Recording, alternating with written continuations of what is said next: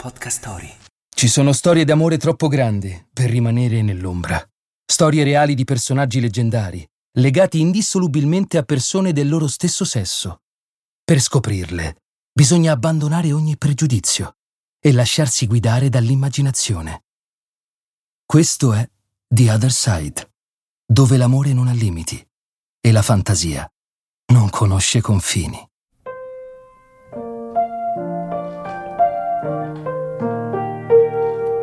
Non sparate sul pianista, fa del suo meglio.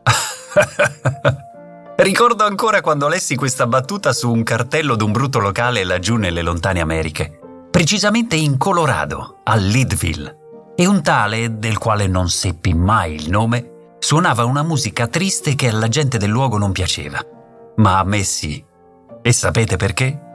Perché quando una musica è buona, la gente non l'ascolta e allora parla, parla, parla. E sparla, sparla, sparla. Cos'è l'amore che non osa pronunciare il suo nome?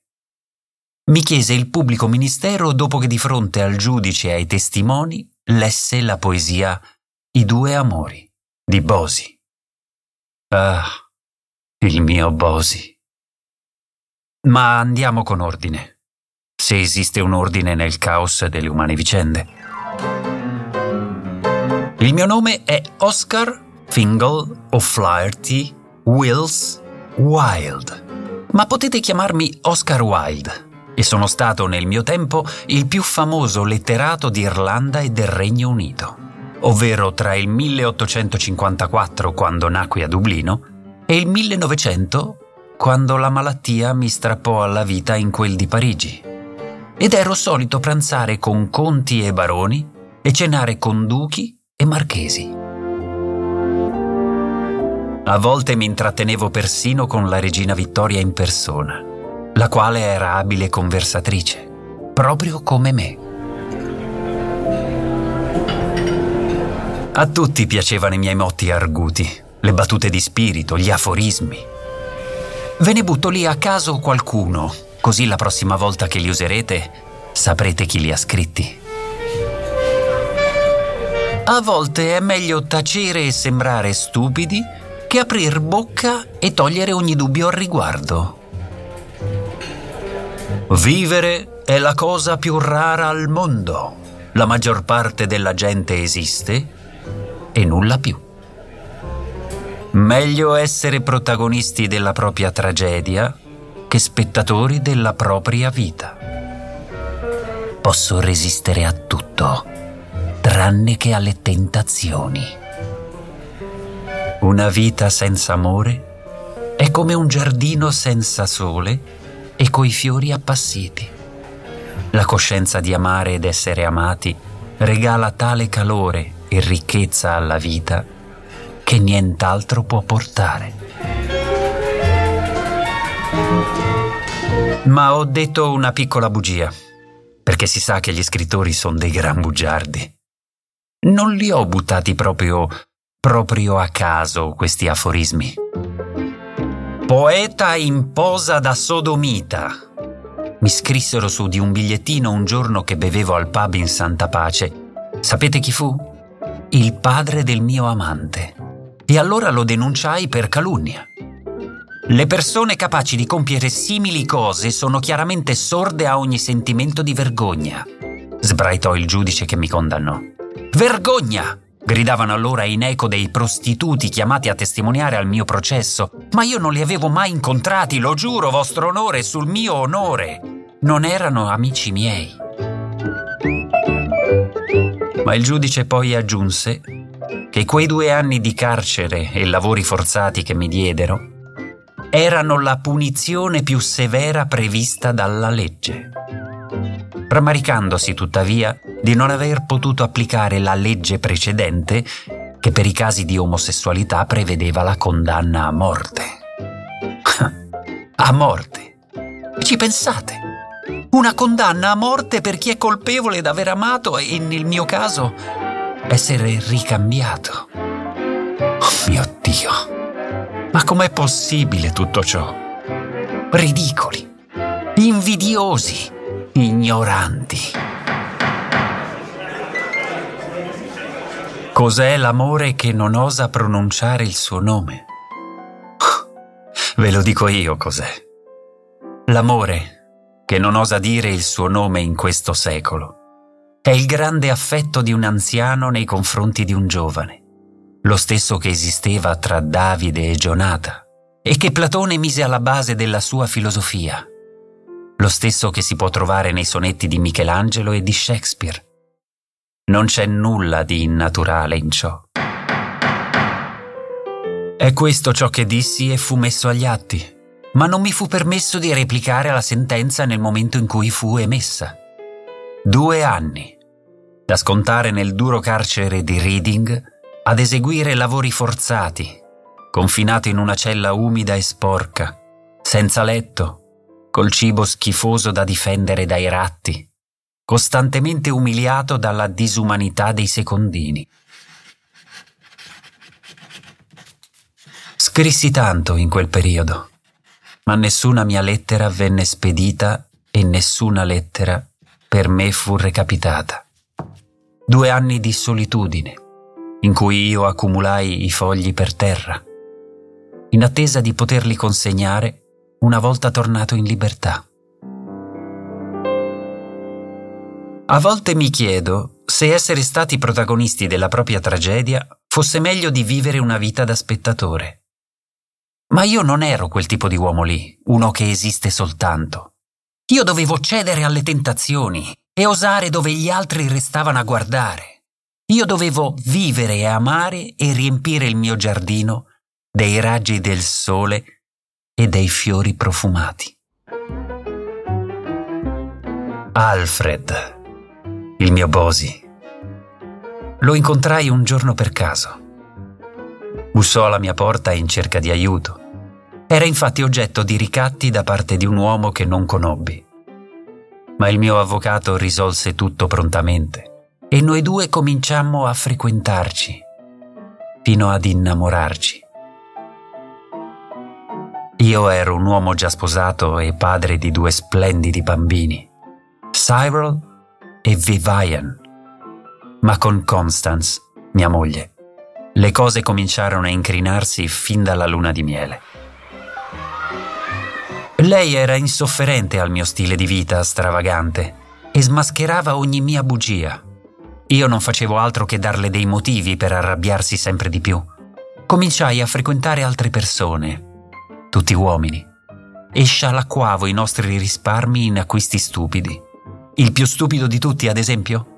Una coppia di cucchiai che pagai 50 sterline. Ma ero fatto così. E quando lei mi rimproverò, io non dissi nulla, per non apparire ancora più stupido. Perché se avessi parlato avrei tolto ogni dubbio al riguardo. Ricordate? Eppure mi bastò parlare una volta sola di troppo nella vita per ritrovarmi nel pasticcio più grande in cui un uomo di lettere si sia mai ritrovato. Quando il padre di Alfred, il marchese John Sholto Douglas, che suo figlio tra parentesi definiva un omino buffo, mi intimò di interrompere i rapporti con Bosi, io gli risposi male. E quando questi mi fece recapitare quel famoso bigliettino con su scritto Oscar Wilde, poeta in posa da sodomita, io parlai e lo denunciai. Ma quel processo contro di lui si trasformò presto in un processo contro di me e il resto è storia. Quando mi condannarono mi portarono pure via i miei bambini e non li rividi mai più. E queste cose a un padre non dovrebbero essere fatte mai. Li amavo davvero. E amavo anche Alfred. Dove sta il nesso? Perché quello scandalo? Ma soprattutto, come avrei potuto non amarli tutti? Litigavamo spesso io e Bosi, ma ogni volta lui tornava da me e una volta addirittura minacciò di suicidarsi se non avessi più voluto incontrarlo. Tali erano la passione e la morsa che mi tenevano legato a lui. Ho scritto una lunga lettera che si chiama De Profundis. L'ho scritta per Alfred, perché dopo il processo mi ha abbandonato, ripudiato, come se non ci fossimo mai amati. Ma che dico amati? Neppure conosciuti. Ma io l'ho perdonato. Nonostante per colpa dell'odio tra lui e suo padre si giocò la mia anima. Caro Bosi, dopo lunga e sterile attesa, ho deciso di scriverti io, per il tuo bene come per il mio, perché non vorrei proprio ammettere d'essere passato attraverso due lunghi anni di prigionia senza mai ricevere un solo rigo da te, una qualsiasi notizia, un semplice messaggio, tranne quelli che m'arrecarono dolore la nostra amicizia, nata male e tanto deplorevole, è finita con la rovina e con la pubblica infamia per me. Eppure il ricordo del nostro antico affetto mi fa spesso compagnia. E mi riesce così triste, così triste il pensiero che l'astio, l'amarezza, il disprezzo, debbano prendere per sempre il posto dell'amore nel mio animo. Ho perso tutto quello che avevo, ricchezze, fama, amore, figli. Fui costretto a fuggire a Parigi, ma neanche lì le cose andarono tanto bene. Non soltanto vietarono le mie opere teatrali, ma addirittura tolsero dalla circolazione le mie foto come si faceva nell'antica Roma con il peggior nemico dello Stato. Anche i miei contemporanei cercarono di farmi dimenticare, di farmi sparire per sempre. Damnazio memorie. Mi parve d'essere diventato il Dorian Gray del mio romanzo, la cui immagine dipinta invecchiava e avvizziva al passo con le sue sciaguratezze. Ma lui? Lui era il personaggio cattivo d'un libro io la vittima innocente d'un processo ingiusto e non commisi alcun atto indecente. Non costrinsi nessuno all'amore. Amai soltanto chi pure me amava. Mi pare si chiami ragtime, quel genere da saloon che mi fecero ascoltare in Colorado. Non sparate sul pianista, mi raccomando. Gli altri parlano ma per una volta tanto io taccio e ascolto queste note rapide, che sembrano allegre soltanto ad un ascolto distratto, ma che in realtà nascondono un mondo di disavventure e tristezze, e mi sembra che quelle note parlino proprio di me. Mi riportano ai miei viaggi. Grecia, Italia, Francia. Mi riportano ai miei amori ai miei maestri, ai concorsi di letteratura che vinsi, alle mille altre scelte che avrei potuto prendere nella vita, agli incontri che non ebbi mai, a quelli che non mancai di avere. Mi riportano alla memoria ogni singola parola che dissi e scrissi. Tutte le opere, le commedie, le tragedie, i romanzi, le poesie, le lettere, gli aforismi, gli articoli e i saggi. Danzano le note sul pianoforte e danzo io con loro e mi sento leggero, senza catene e senza vergogna, col cuore grande abbastanza da ospitare tutti quelli che mi amarono e che anch'io amai.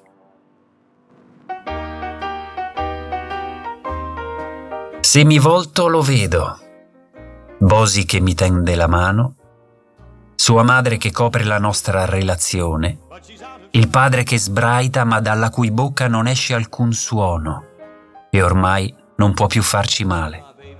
Fissa impotente il giudice che non ha più le leggi da metterci contro. Bosi è felice, mi presenta i suoi amici, sorride e mi fa leggere le sue poesie. Sono più belle le mie, ma non glielo dico. Lo abbraccio e bacio soltanto.